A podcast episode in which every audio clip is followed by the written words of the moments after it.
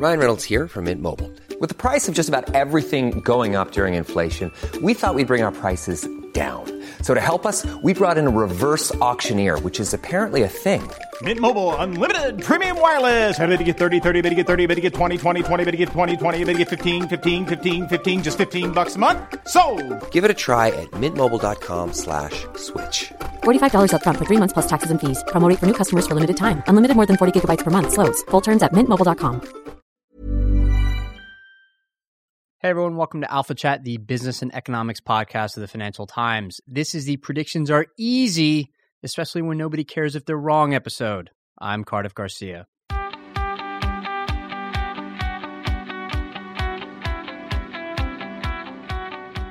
On the show today, the five known unknowns about the global political economy of the future. We'll be talking with Dan Drezner, professor of international politics at the Fletcher School at Tufts University, and an online columnist at the Washington Post. In the summer, he published a paper about this very topic for the Brookings Institution, and we'll be talking to him about the geopolitical implications of the U S presidential election as well. But first, I am joined by co-host Mary Childs, investment correspondent at the F T. Mary, how are you? I'm great. How are you? Mary, you have a kind of clairvoyant quality about you, I think. Thank you. Why is that? I don't know. But like, if you told me that it was going to rain tomorrow, I'd probably believe you. But more relevant to what we do professionally, uh, you cover hedge fund managers, you cover mm-hmm. asset managers. Mm-hmm. There is an element of prediction that's kind of inherent to their business model. Quite. There's a different there's a difference between predicting the future and profiting off of that prediction, even when it's right. Yeah, I think there's a very stark difference. Sort of the, the example that comes to mind is David Einhorn in two thousand seven warning against Lehman and its sustainability, and he was, you know, money good on that call, and then was down, you know, more than fifteen percent in the crisis because he didn't capture the magnitude of, of the ripple effects, right? Yeah. There were also a lot of economists who broadly predicted that a crisis might be coming, but they kind of guessed wrong the specific manifestations that it would end up leading to, right? So, I mean, Nouriel Roubini, I think, is maybe the best example of this, where he laid out the foundations, the fragile foundations of what was wrong with the financial system and everything. But in the aftermath, he said things like the dollar would crash. He said a few other things that didn't reflect the likelihood that essentially everybody would recognize the U S as still the one place that provides the global safe asset, and everybody flocked to it, right? We're going to be talking about all that and more, but in the political realm with Dan Drezner, who joins us now. Dan, how are you, man? I'm doing great. Uh, uh, good to be here. Dan, in addition to writing things for Brookings and teaching at the Fletcher School, uh, you also are an online columnist. We used to call what you do blogging. Yes, and yet we mm-hmm. don't really call it that anymore, do we? It's it's strange in terms of the language. Like, I'll occasionally say, I wrote something. I, I, I, I resist saying I blogged something. I don't know why. It, it has the language has changed on this. Is anyone still a blogger? I am. I, I think are? actually I still am, but it, but it's it's like suddenly you can't say that word in the same way. Like I'll say I posted something. Is it like that, being a hipster? You can't self-identify? Exactly, or? Yeah. You know, that's why I shave my beard too. Mm. It's also why I emphatically do say that I'm a blogger. Um, but Dan, you were also one of the, I think, first academics who was blogging quite a bit on your own uh, back in the day, I think, when you were still at uh, the University of Chicago, or maybe even before then. I've been doing this for fourteen years. Okay. Yeah. And so, you still yes. and you still shed the mantle. I, you know, do I, hiss. Oh, there okay. you go. No loyalty. I, I took the Boeing. You know, once I started writing for the Washington Post, suddenly I became establishment. Yeah, I know. There you go. Not, there you go. Not cool at all, says the guy who writes at the Financial Times. I was going to say, yes. uh, okay. Uh, your paper is called The Five Known Unknowns About the Next Generation Global Political Economy. But you start your paper not with the five known unknowns. You start your paper with a discussion of the sort of essence of prediction, right? The biases that affect it, the cognitive biases in many cases that we all sort of suffer from. I don't know if suffer from is the right word, that we're all, we're all hardwired, vulnerable yeah. to. Yeah. yeah. How does it affect uh, the way we try to predict big events uh, in the global geopolitical economy? Well, there's sort of a paradox because the the reason I started writing this, this actually started off as a blog post for the Washington Post, actually. So, you you know, it, it's this is a very it, long blog post. Yeah. Well, it, I eventually, you know, I decided it would be better in another format. We need some kind of way of thinking about the future. We need to predict. It's in some ways in our very nature as individuals. And also, obviously, large organizations definitely need to have a sense of what to expect, you know, down the road. Even if they know that that expectation might be wrong, they want to at least have some kind of baseline. And the problem is, is, is twofold. First, when we tend to predict things, our natural tendency is to basically extrapolate from the recent past. We will take a look at what's happened over the last couple of years, and we assume we will just assume a straight line, ex, you know, extrapolation on what that is, and that must be what the future looks like. And that's an easy thing to do, and it's tempting because to think, oh, well, it's been like that recently, surely it will continue to be like that. So that's one mistake we make. The other mistake we make, I think, is we tend to confuse risk and uncertainty. Um, and this goes back in terms of economics, back to Frank Knight in the nineteen twenties, where risk is something that you can place probabilities on. You know, when Nate Silver says there is a, I think at this point, seventy percent chance that Hillary Clinton will win the election. If Donald Trump wins the election, Nate Silver can legitimately say, look, I, I said there was a thirty percent chance that could happen. That's not necessarily wrong. Um, that's as opposed to uncertainty, where you literally cannot put a probability on anything happening. You just don't know. And the fact is we like risk much more than uncertainty. We can deal with risk. And I think as a result, consumers of predictions um, will prefer that kind of faux certainty, even if the person making the prediction doesn't have it. So as a result, a lot of people in the political risk industry will often market their ability to see things by putting sort of precise probabilities on things that actually aren't all that precise, but it makes us feel good. Yeah, that need for precision, Mary, something that I think you come across uh, in your reporting quite a bit. That's one of my favorite things when people are like, well, the stock market could rally ten percent or fall seven. And you're like, well, tell me more. Why Why seven? Goodness. But what's interesting about this, or, or too, they would say seven point three one percent. That's right. When you go to the hundredth percent, it doesn't that's, count if you don't. Yeah, exactly. Right. Then you know they're really precise. One thing that I liked in, in your paper was the the kind of point that the market for making predictions is sort of fraught in and of itself because it is so um, difficult, and you know the the ability to successfully navigate it is you know very rare, if not non-existent. Thus, the people who are who find themselves like the the, the career risk is you're going to make a dumb prediction and everyone's going to know it and then you're kind of done. And so there's just too much risk for a, a lot of people who end up going elsewhere. And then those that, that stay in the industry maybe do shallow predictions or or, or it lends itself. Exactly. Or as as one person in the political risk industry told me, that p- part of the other problem is, is that the public face of what these people do might often be somewhat different from the sort of bespoke research that they talk about. So mm. I've I've looked – I occasionally have looked at the, the actual bespoke research, and some of it is actually, I think, quite good. I mean, at least you see they're pretty good in terms of methodology. But the problem is, is that unless you've actually bought the research, the question is how do you know about this? And so you read their public stuff, and their public stuff is often inflammatory because they, they have an incentive to do that. As, as one of them put it to me, you know, you scare the bleep out of them, mm. and then that gets them in the front door. Um, and so as a result, sometimes it's hard to to know when they're making the public predictions how much they actually believe them in the first place. It also strikes me that uh, this is partly a problem of who the customer is for this kind of prediction, right? If this did stay in the marketplace or in the realm of investors or something like that, then the market might actually end up taking care of it. So if you had all these shallow people making these predictions and you bought it and then you invested based on it, or you you know, changed whatever your company was going to do based on it and it didn't work out, at some point they'd get found out. You'd fire them. The problem is that actually the people who are using this information, these predictions, are big, important political institutions and policymakers that could end up changing the geopolitical landscape. That's part of it, um, although I will say that I think one of the other things that's going on is that a lot of private corporations use, you know, actually pay for this research, but you're right in the sense they don't necessarily implement it. In some ways, it's a C Y A move in that um, they're almost obligated to get the political risk analysis. So if something does go south, they can say, look, we did our due diligence on this without actually looking at the quality of the research sometimes. And so as a result, you're right. In some ways, that it's an implicit subsidy for this industry as well. And it actually, I think, further confuses sometimes public sort, you know, public agencies, because they will look at an organization and think, oh, well, if they're doing political risk analysis for this Fortune five hundred company, they must be good. We therefore infer that they that we should actually rely on their advice. And I think that's another source of misperception. That's kind of interesting. Like it's something that people use like to make themselves feel better about what they're doing, right, rather than something they actually put into play.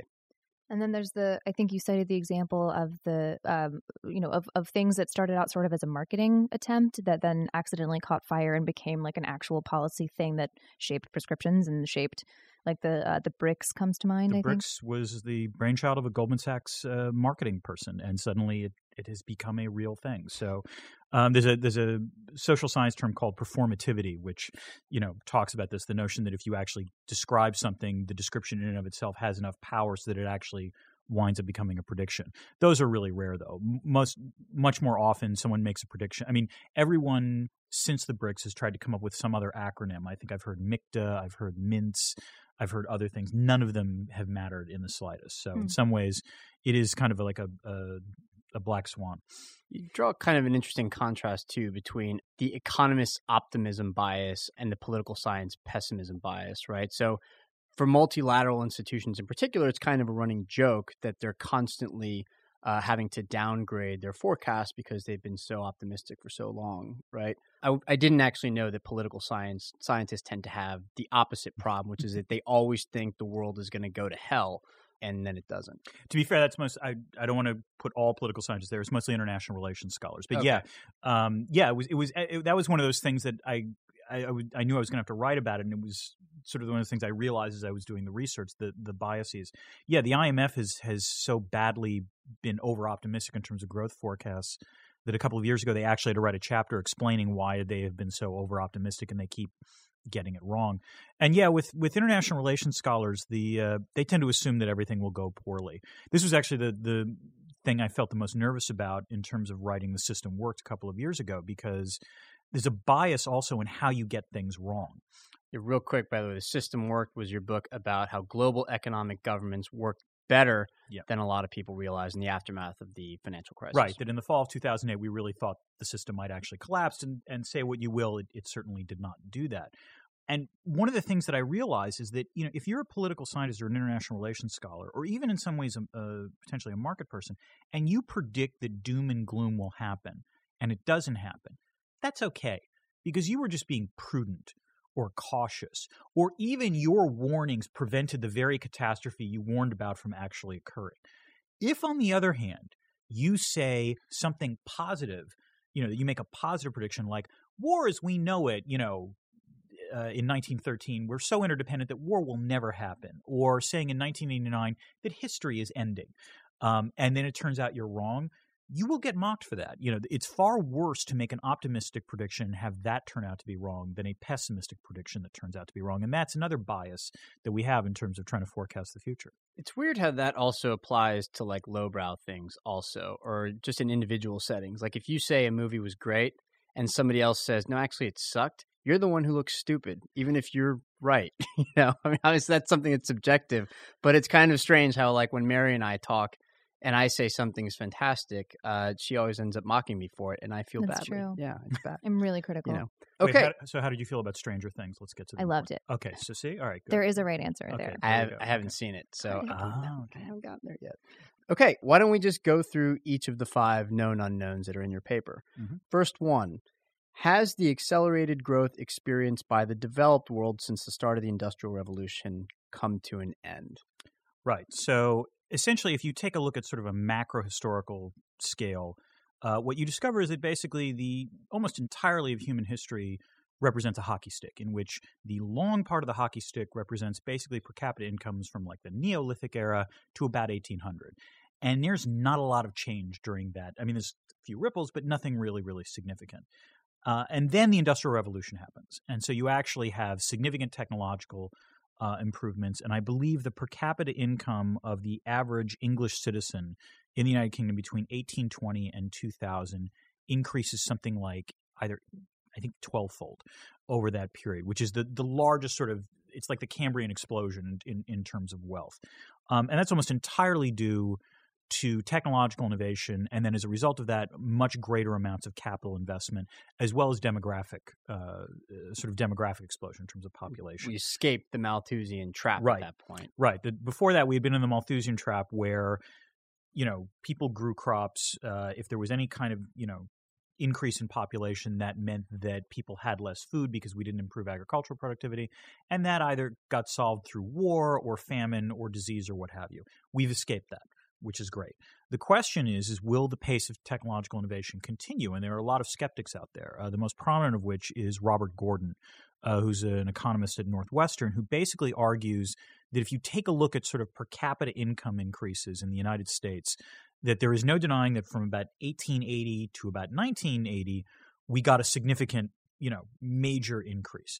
Um, and that unfortunately, for all the talk about the information revolution and the ways in which the web and, and smartphone technology and so on and so forth was supposed to lead to economic growth, if you look at productivity increases, they have tapered off significantly. And Gordon asks a relatively scary question, which is, what if we've essentially spent the uh, the benefits of, of all the industrial revolutions and uh, information revolution, and as a result, this is the new normal, that we're only going to get very limited productivity growth increases for the next century, which means we're essentially in a growth environment like the eighteenth century, which was not a great century when it came to economic growth. And this is, you know, a hard thing to do because you're trying to predict the future of technological change. And, you know, there's that famous quote from uh, the head of the U S Patent Office back in eighteen ninety suggesting, well, what if we should shut down because we really have, we've done all the big innovations, which was actually an unfair misquote attributed to him, as it turns out. Mm-hmm. But nonetheless, the, the apocryphal story matters. It's tough to predict what the next big thing will be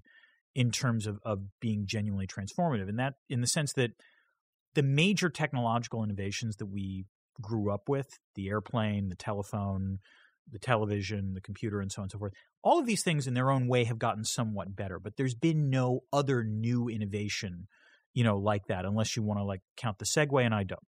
Yeah, I mean, the, we don't we don't have, sort of have the time here to go through all the different competing theories over what's behind the productivity right. slowdown and whether or not it will continue. But it is a very deep point that for the vast majority of human history, right, or even prehistory, right? Humans have been sort of recognizably human for something like fifty thousand years. It's only about two hundred years since we've come up with this new model of doing things, right? And so when people appeal to history in saying that, well, in the past, the economy always adjusted, everybody turned out fine, they're really just talking about the last two hundred years, which is minuscule exactly. relative to like our overall existence. And right? economists will tell you that, you know, technological change is responsible for something of between two-thirds and three-quarters of economic growth over these last two hundred years. So that is, at least in the developed world, the crucial variable that's going to matter. Okay, great. Number two, the second known unknown. Are there hard constraints on the ability of the developing world to converge to developed country living standards? Right. So Econ one oh one says that in some ways developing countries should automatically grow more quickly than the developed world um, because developing countries have a lot of a couple of easy ways of playing catch up. Usually they're developing because they have a lot less capital investment Uh, than the developed world does. Um, and the second thing is, is that usually they're technologically much more backward. So the advantage that these countries have is that all they really need to do is presumably engage in intense investment in things like infrastructure and so forth. And also, they know what the future of technology looks like. They can just, you know, catch up to the technological frontier. So countries like Japan um, or the Asian Tigers or to some extent China have played this game and have played it well, you know, uh, engaging in insignificant catch-up. And it looked like for about the last fifteen years that you were beginning to see that kind of convergence that Econ one oh one would predict would happen. Um, but a funny thing has happened since two thousand eight, which is that essentially almost all of the major advanced, advancing developing countries have had lackluster growth rates. In fact, they've underperformed relative to the United States in that same period. China is an exception, although China did well for a couple of years, and now they're significantly paying the price in terms of, of uh, slowing economic growth. And the question is why? And again, there's a couple of different stories you can tell. One is just simple reversion to the mean, which is to say that economists like Danny Roderick and others have pointed out that most economies can't maintain, you know, more than six percent economic growth for a couple of years, that eventually things will settle because commodity prices fall, or it turns out that the investments that were made are not nearly as productive as people thought. There's another somewhat more disturbing argument that says, uh, and Roderick has also made this, he talks about something called premature post-industrialization, which is deindustrialization. Deindustrialization, that's right, which says that essentially the primary ladder through which countries got rich was they had relatively low wages, they could attract significant amounts of manufacturing capital, they would you know, become an exporter in manufacturing. And more importantly, they would generate decent, you know, high-paying jobs that in and of themselves created a whole penumbra of economic activity, which could then lead to sort of self-sustaining economic growth. The problem we have now is that manufacturing has become so productive, it is, you know, it's the most productive sector of the global economy because it's tradable, that essentially wherever manufacturing sets up production, they don't hire that many people because they don't need to hire that many people. So as a result, even if you win a contract, you know, if you're Laos and, and suddenly Boeing decides to set up a plant there, not that that's happened, but if it were to happen, it wouldn't necessarily lead to the same kind of, of job creation that it would have twenty years ago, thirty years ago, or forty years Those ago. Those roles are automated now, right. essentially, essentially, done by machines. Exactly. So, you know, yeah, you're getting a slight wage increase but or slight wage benefit, but not all that much. Um, indeed, this is probably one of the reasons why you occasionally see talks about homeshoring of manufacturing. And manufacturing employment has actually gone up in the United States since two thousand eight uh, after the two thousand eight financial crisis, but it's gone up by a very small amount because you don't need that many people. Yeah, that's fascinating, a little bit disturbing. I mean, it's interesting because that's almost like the flip side of the point you raised in question one, which is that this one sector of the economy, of the global economy, has become, in fact, so technologically advanced and so right. productive that it means nobody ends up getting hired the way right. they used to in that in that sector. Both things can be true because, yeah. again, manufacturing is so productive that actually it's tough to imagine how you're going to wring out further productivity gains from that. And nonetheless, it's so productive, you don't actually need that many workers. It's gone the way of agriculture. Right. And all the other sectors of the economy, meanwhile, are service sectors, slowing, which are slowing productivity, exactly, right? Yeah. Or low productivity uh, sectors inherently. Uh, cool. Um, number three. Will geopolitical rivalries or technological innovation alter the patterns of economic interdependence? Right. So it's interesting that we're talking about this because there's been a whole spate of articles about this, including, I believe, the F T's Martin Wolf, mm-hmm. talking about how we've hit peak trade, essentially, um, that the I M F has warned uh, that part of the reason, one of the reasons for, for slower economic growth is that trade hasn't increased by all that much. Uh, the McKinsey Global Institute, I think, had a study that shows that global flows as a percentage of world output has fallen from something like fifty-one percent to thirty-nine percent over the last five years or so. Now, there's a whole variety of, of possible reasons for why this might be the case. One is the complexity of managing global supply chains. One is just slackening demand. Um, but there are other potential reasons going forward, uh, one of which is the idea that there's geopolitical rivalries. So if Sino-American relations you know, really, really become tense. Right now, we're incredibly economically interdependent with China. If, however, both countries perceive that a future war might be a real live option, then understandably, manufacturers or producers in both countries are going to start to try to segment uh, their production chains to make sure that they're not suddenly caught unawares if a conflict flares uh, flares up. Another related one is the development of alternative energy sources, whether you're talking about fracking or whether you're talking about Uh, solar and wind. The one thing that all of these things do is it means we're less reliant on foreign imports uh, to fuel our economy. And so as a result, it creates less of an incentive for certain countries to really care all that much mm-hmm. um, about the, the rest of the world. And then the final element to this would be the trend that you're seeing now for financial sanctions, targeted financial sanctions, which is leading some countries to at least grumble about the idea of trying to create an alternative parallel financial arrangement where they can escape the clutches of, of U S financial regulators. But all of these matter because essentially you can argue that the the most important thing that's happened in the last ten years in terms of the global political economy is the dog that hasn't barked, that the U S and China potentially should have had a great power war already, that China was growing at a really rapid clip. Um, the United States seemed to be stagnating. Historically, this has led to great power conflict. But in this case, it didn't, in no small part because the leaders of both the United States and China recognized that they were actually in an interdependent relationship and that war literally would have been violent and problematic and would not have solved any of their problems.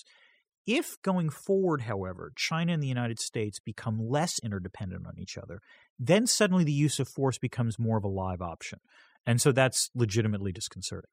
Right. Although you also mentioned in the paper that international relations scholars, of which you're one, disagree on the extent to which this kind of interdependence actually does stave off conflict. Right. There's so the international relations scholars like to talk about a Kantian triad um, that presumably prevents war. One leg being the increase in the number of democracies. Democracies tend not to fight each other. Uh, one being global governance, international organizations as a way of, of helping to keep the peace. The third is economic interdependence. Some people are very strongly in favor of the, the sort of commercial peace argument. Others are skeptics. And then realists sort of look at all of this askance and say it's all about nuclear weapons. And so to be clear, even if there's lessening economic interdependence, potentially, you know, the, the prospect of mutually assured destruction can still potentially uh, prevent conflict from really, really flaring up. But that said, it, it it's generally thought to not hurt. And so the question is, is that if it lessens, it's not so much will that also lead to war, but also will it lead to changes in trade relationships. So during the Cold War, trade followed the flag. Money followed the flag. You know, there was not a lot of bilateral trade between the Soviet bloc and um, and the West. The question is, would you see a similar kind of fragmentation if you have increases in geopolitical rivalries? And to some degree, you've already seen that in the ways in which Russia has reacted to being put under sanctions by the West, trying to embrace China and so forth. One of those legs that you mentioned is is the democracies tend to not fight each other. And that sort of is a nice seg into your your next point, which is the, the durability of uh, free market democracies. Right. So it, it's what I call the end of the end of history, which is, I always think Frank Fukuyama has gotten a bad rep uh, for making that argument because it, it's, a, it's a more sophisticated argument than that phrase makes it seem. But Fukuyama's argument was essentially that when, with the collapse of communism, liberal free market capitalist democracy was the only universal, universally appealing model that you were going to be able to find, that that there might be people who reject it, but rejectionists couldn't come up with a universal model that that countries from different civilizational types or different geographies would necessarily accept. What is interesting is that Fukuyama is now talking about things like democratic decay uh, in his books, suggesting that maybe the system is, doesn't seem quite as robust as it used to be. You know, we're talking about an election where Donald Trump might become the leader of the free world, where Great Britain has decided we don't want to be part of the European Union, uh, where you have the Philippines electing um, a president who likes to curse out other foreign leaders. Mm-hmm. Uh, this is a great time for populists, and, and it's not a great time if you're trying to argue the merits of sort of liberal free market democracy. And you are seeing alternatives being put forward by people that are thought to be potentially more universal. So you have a situation where Hungary's leader um, actually says, I don't look to the West as a political model. I look to Vladimir Putin. You know, it's the idea of that authoritarianism actually might be a superior political model. Or someone like Daniel Bell, who has made the argument that the Chinese system of meritocracy is a superior mode of governance to liberal democracy. And again, it's not whether these people are right per se, it's whether their arguments are seen compelling enough so that other leaders think, okay, maybe we were wrong about democracy eventually triumphing. And similarly with capitalism, the notion that free market capitalism was supposed to be the best way of organizing things, two thousand eight put a pretty large dent into that. And now you're seeing arguments of, no, what we need is something like state-owned enterprises or sovereign wealth funds or national oil companies and development banks that really, you know, the state actually should seize the commanding heights of the economy in some ways, which is the exact same message that Lenin gave uh, back in the nineteen twenties. So in, in some ways, the question is whether this would ever cohere into a singular sort of philosophy that merges in some ways with this whole populist nationalism that seems popular now. And that in and of itself, you know, as, as much as the West has occasionally suffered over the last twenty-five years, the idea that the model actually might not be thought of as superior anymore, that we have a new ideological contest. You know, I'm old enough to remember what the Cold War was like. And so that that would mean a, that would be a game changer in that sense. I want to I want to register a gripe here, right? Not with the paper, but with the scholars who in particular have chosen to look to China and think that it actually has um, some superior merits um, to liberal democracy, right? Uh, and it's this, because there's a through line here that you can draw between your earlier point, Dan, about recency bias and how we tend to extrapolate from the recent past into the future, uh, and the example of China. China was following the East Asian democratic model, and a fairly textbook example of it, too, that's been followed in the past. It involves catch-up growth. It involves, in the beginning, some element of protectionism, investment-led export growth, and then eventually, as a country gets closer to the production frontier, there's a rebalancing towards consumption and these other things. That rebalancing can be wrenching. It can be painful, but it's also necessary, and the slower growth is built into the model. That's how it works. And yet people look to China having ten percent growth for three decades or whatever, and then they extrapolate from that and they say, well, it's going to grow by ten percent for another three or four decades. This is nonsense. And it was predictable that it would turn out to be nonsense. And yet people now look to that model, which involves, as you said, this heavy element of repression, right? This heavy element of authoritarianism, and say, well, maybe there's something to it. Bullshit, right? It's com- oh, we can say that? Awesome. Okay, yes. Good. Yeah. Be judicious about it. Yeah, no, you can, but, you know, okay. I don't even have a question to tag on no, the end of that, but that's I, I, really I will now toot my own horn because I, I don't always make I, – a lot of my predictions have turned out to be wrong, but I did write in two thousand ten – Foreign policy asked me to talk about the future of the dollar as the reserve currency, and there was all this talk about the renminbi was going to replace it and so on and so forth. And I said, bullshit. There is no way that is going to happen. If you take a look at the actual fundamentals, yeah, China's done amazing growth. It's not going to continue. And financially, it's not necessarily in their interests, and it's a remarkably underdeveloped capital sector. So I guarantee you the dollar is going to be the reserve currency for the next five, ten, fifteen years. So stop worrying about this. And, you know, fast forward six years later, and that's even more true. And the, the other thing I remember is that back in two thousand nine, two thousand ten, Pew does these surveys of, of global populations, asking them questions like, who's the most powerful economy in the world? And back in two thousand nine and two thousand ten, China started displacing the United States in American responses, in European responses, um, in a lot of countries' responses. And my reaction to that was, you are all idiots. um, that was not the case. And what is interesting to note is that this year, for the first time it, since then, Pew finally, you know, has been doing these surveys. The U S has now replaced China again. Um, so it's almost like people have come back to, they've recognized that the extrapolation wasn't actually going to take place. That reminds me of one of my favorite quips from your paper, which is that people have been predicting the decline of the American hegemony since the beginning of the American hegemony. Yeah. So. it, but it's weird, though, that the, if you look at U S G D P as a share of global output, it's actually remained really quite consistent for the last few decades, right? The share for Europe has gone down. The share for East Asia has gone up, but the U S has stayed right around like the twenty to twenty-five percent yeah. range for like three or four decades, right? It's incredible with all these different changes happening. Um, anyways, we actually skipped one. So this is the last did, one. Yeah. Uh, so the the known unknown we just covered was the potential for these rivalries to emerge to liberal democracy. The last one we'll discuss, though, is will income and wealth inequality persist going forward to the point when political externalities can no longer be ignored? Right. So, you know, one of the, with great wealth often comes great inequality. Um, and that's one of the things that has happened over the last two centuries. The Gini coefficient, which is the way we measure economic inequality or income inequality, has gone up in almost every uh, advanced industrialized country.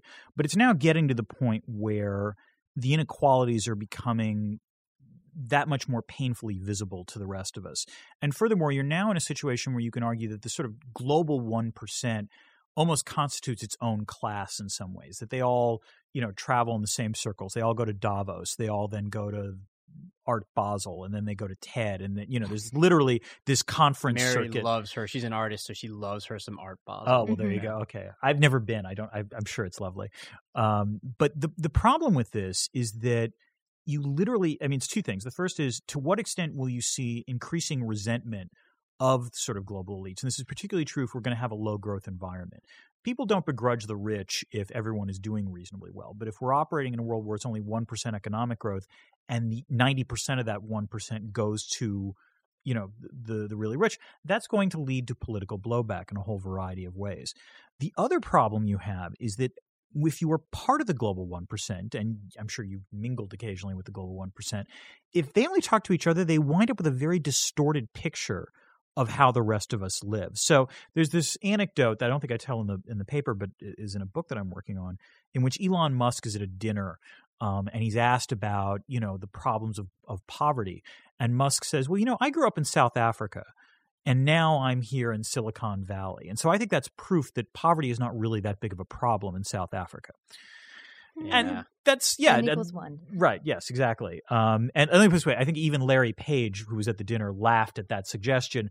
But it, it does demonstrate the degree to which that if you, you know, if you operate in this world, and there's a lot of survey evidence that suggests that people who have that high of a level of income vastly over-exaggerate the capabilities and resources that poor people have. They don't realize um, the actual situation. And indeed, it actually decreases their altruistic impulses. Mm-hmm. So the question then becomes, to what extent will the sort of global plutocrats first shoot themselves in the foot by saying things like, you know, going after uh, by comparing, let's say, Barack Obama to the Third Reich yeah. uh, in letters to the Wall Street Journal, or by saying, you know, that uh, regulating sovereign wealth funds is the equivalent of Smoot-Hawley, these kinds of, of, you know, claims and accusations. To what extent will that lead to a degree of political blowback?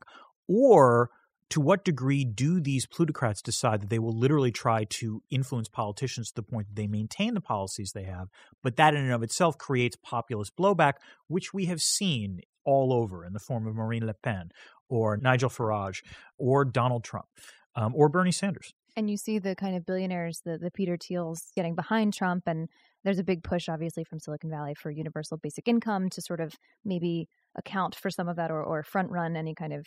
Right. And to be fair, I, you know, not all, I mean, you are seeing a recognition by some plutocrats of, oh, this is a thing we have to deal with. But the question is, is, you know, does, does income inequality get addressed to the point where, you know, like the New Deal, it actually managed to save capitalism rather than, than wreck it? Uh, the paper is Five Known Unknowns About the Next Generation Global Political Economy. You can find it at Brookings. Dan, before we let you go, though, I wanted to have a quick discussion about the geopolitical implications of the presidential election happening now. I'd be happy to. Uh, just let me get my alcohol first. Yeah. Yeah. I actually almost don't want to spend too much time talking about Trump, yeah. uh, partly because his stance on things changes so quickly. Um, and he has such a loose relationship with the truth that it makes it actually hard to discuss what his policies are because there are no discernible policies. Yes. There are, however, discernible dispositions that he has, uh, and that's got to be what worries you the most, right? Yeah, he has a worldview. I mean, he he doesn't actually know that much. He's he's really not that bright about international relations. But to be fair, he does have a working theory. And his working theory is that international relations is all about zero-sum deals. It's all about, you know, it's about bargaining. And if I win, then you have to lose. In some ways, the most telling example of this was um, at the Commander-in-Chief Forum, the, the thing that Matt Lauer interviewed him for. He said, you can tell that my visit to Mexico was a success because they fired the person who invited me down there. Yeah. Um, which is a really telling comment because even if you think that's true in the short run, life is long. And so, you know, you you can probably cheat someone once. Um, and then after that, it becomes really, really, really difficult. And and furthermore, uh, you know, if you take a look at what Trump has talked about throughout much of his public life from the late eighties onward, he continually seems to think that other countries are getting taking advantage of us, even though in retrospect, it seems kind of silly. So the argument back in the late eighties was that Japan was, you know, that we're losing to Japan. We're losing everything to Japan. And I don't think anyone now really is all that concerned about that except for Trump. Um, so in, in that sense, he really does believe that, you know, both the global economy and world politics is a zero-sum relationship. And there is no denying that there are zero-sum aspects of world politics in particular, but an awful lot of world politics has a win-win, you know, nature to it, and that that matters a great deal. And there seems to be a sort of lack of appreciation for, to borrow a phrase, strategery, wherein it's almost like the winning is is winning and there's it's it's very self-actualizing. So this is another mistake that Trump makes, and I think it, it's sort of the Vladimir Putin school of international relations. It's the notion that if you constantly engage in tactical surprise, that that somehow, you know, rebounds to your benefit constantly. And to be fair, in the short term, there is a grain of truth to that. Putin has managed to annex the Crimea. He's obviously managed to exercise influence in Syria. But another thing that you have to be concerned about, particularly for the United States, is that part of the way you get what you want is by demonstrating credible commitment. It's by saying, this is what I am going to do. And I, you can tell I'm going to do this because my reputation is one that I care about. And there are consequences, and I follow through on the things that I say I'm going right, to do. Right, exactly. So tr- on the other hand, Trump's theory of NATO seems to be, well, if a Baltic country is attacked, we'll first make sure that they've actually ponied up their contribution for that year, and then we'll go, or maybe we'll not, which is not how an alliance works. Yeah, um, and it's it's a bit of a problem. So yeah, his his his theory is purely transactional. Um, there is no sort of shadow of the future, and the problem in international relations is there's a very long shadow of the future. Yeah, the world by this view is a place to be carved up, right, and you get what you can, and other people get what they can, and yeah. that's it, rather than a place to be made better. Exactly. Any discussion of Hillary Clinton's foreign policy is necessarily going to be a little bit more nuanced. Um, so I guess uh, the one question I have is this, in terms of her approach to um, conflict, right? It seems like she would be, by her language, a little bit more hawkish than the Obama administration. You can see this in a few different things. When she was Secretary of State, she was more in favor of intervention in Syria. Um, I think uh, by Jeffrey Goldberg's reporting, we saw her also wanting to be a little bit more, not militaristic at all, but a little bit more aggressive mm-hmm. um, in defending interests in the South China Sea. And I guess uh, in terms of what she would do about Israel-Palestine, she certainly has been, I think, more vocally supportive of Netanyahu and of Israel uh, than Obama has, where he has sort of a, a famously uh, difficult relationship uh, with Netanyahu. So I guess uh, my question is, how do you think uh, a Clinton administration would handle conflict and tension relative to the way the Obama administration has handled it? I think there's no denying that, that the Obama administration has clearly been burned by – I mean, I think that they're, they're – founding sort of scarring lesson was first not to, to avoid another Iraq. And then second, it, with respect to Libya, never again, essentially. Uh, because Obama was very explicit when when the Libya intervention took place that he did not think this was in the U S strategic interest. He was doing this to prevent what he thought was going to be a human rights catastrophe. But both the the sort of policy and political blowback of that for him, I think, convinced him, you know, as we when the Syria debate started moving up, we're not going to do that. Um, and he's sort of reveled in the fact that that he defied the Washington consensus or establishment, con, uh, foreign policy establishment view on this. Clinton is clearly much more comfortable with the foreign policy establishment, and Clinton is more comfortable with the U S exercise of force. Now, I don't think there's a lot of sort of loose talk about how this just makes her a neocon in, in you know, Democrats' clothing or something like that. I think that actually is a bad misread of, of Hillary Clinton's perspective on this, which is in some ways her first instinct is to be multilateral on these things. She what, what she wants to do is get her ducks in a row before force or coercion is used. She wants to make sure that NATO allies or our Pacific Rim allies or partners, you know, potential partners like China and Russia, whatever the case may be, would agree with the U S that everyone gets on the same page, and then you actually try to intervene in the situation. So I think she would still be somewhat more cautious. But that said, I, I think yeah, you're correct that she's going to be less risk-averse with the use of force than I think Obama is. But I think what she would also do is probably make a far more concerted push for U S leadership with a sort of broad uh, multilateral coalition in whatever trouble spots that we're talking about. Okay, great. Uh, that is the end of the interview portion of this episode. Uh, but before we let you go, Dan, we're going to do some long-form recommendations. Uh, Mary, since I actually sprung this on Dan at the last minute, why don't you go first uh, in case Dan seconds. needs a few yeah. more minutes to come up with one? And... Try to make my answer really long. Yeah. um, so my long-form recommendation would be uh, Fox and Prey by Gabriel Sherman and New York Mag. Sorry if that was yours, Dan. It is sort of a tour de force. It's really wonderful to watch a reporter like very much hitting on all cylinders and, and very much in his element. So um, it's a horrifying story of the power and intrigue and terrible stuff. Um, really restraining myself from cursing here.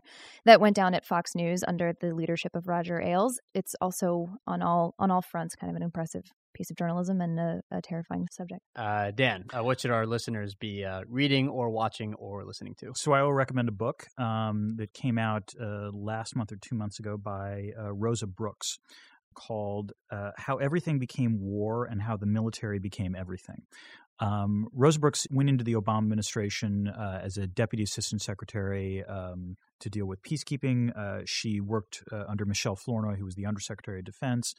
Um, this is a woman who sort of grew up, you know, simultaneously from sort of a radical left background, thinking war is bad, war is bad, war is bad, and then during the nineties began to learn or appreciate the use of force, you know, in places like Bosnia or Kosovo to prevent uh, um, genocide, and then of course in Iraq, you know, was was also scarred by Iraq. So she's someone who has clearly sort of very ambivalent feelings about the American use of force and, and the American use of the military. And the book is essentially about Brooks's learning how things are on the inside when she's at the Pentagon and the relationship, you know, the the way the Pentagon thinks about the use of force, the occasionally contentious relationship between the Pentagon and the White House on these issues. Um, and it's a very open and honest and candid memoir of what her experiences were trying to deal with all this. And it's to her credit that she doesn't, you know, you don't come away with the book thinking, oh, she's got this all worked out, because these are really tough, thorny, yeah. messy questions. Um, and so as someone, you know, someone who has occasionally wondered would what would have I ever do if I worked for the government, it was it was particularly interesting to read. Mine uh, is a bit simpler. It's uh, it's the long form podcast, which is one of my favorites.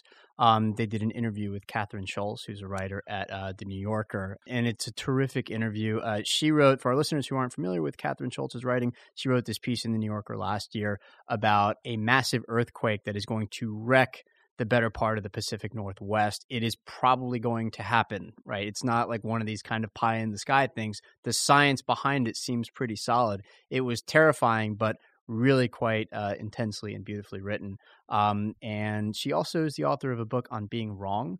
Uh, and the book itself is as much about the nature of individuality and the prism through which we all see the world, which is different for all of us, uh, as it is about being wrong itself. And it's a real delight. So definitely check that out. Uh, Dan, first of all, thanks for being here, man. This was a lot of fun. Thank you. I really enjoyed it. Mary, we'll catch you here again soon, I hope. Thanks. All right. To our listeners, uh, send us an email with feedback to alphachat at f t dot com. You can also call us at nine one seven, five five one, five zero one two. That's a U S number. The country code is plus one if you're an overseas listener. Leave a review and rate the show on iTunes. It really does help people find us. You can also see show notes and links to everything we just discussed at f t dot com forward slash alpha chat. You can find all three of us on Twitter. Dan is at Dan Drezner. Mary is at M. D C. That's Mary Dryden. That's correct. Childs. Excellent. And I'm at Cardiff Garcia. The one known known about Alpha Chat that really matters is that Amy Keene, our producer and editor, is super amazing. Thanks for everything, Amy. Thanks for everything, Amy. And thanks again to our listeners. We'll see you here again next week for another episode. Waiting on a tax return? Hopefully it ends up in your hands. Fraudulent tax returns due to identity theft increased by thirty percent in twenty twenty-three. If you're in a bind this tax season, LifeLock can help. Our U S-based restoration specialists are experts dedicated to helping solve your identity theft issues. And all LifeLock plans are backed by the Million Dollar Protection Package. So we'll reimburse you up to the limits of your plan if you lose money due to identity theft. Help protect your information this tax season with LifeLock. Save up to twenty-five percent your first year at LifeLock dot com slash aware.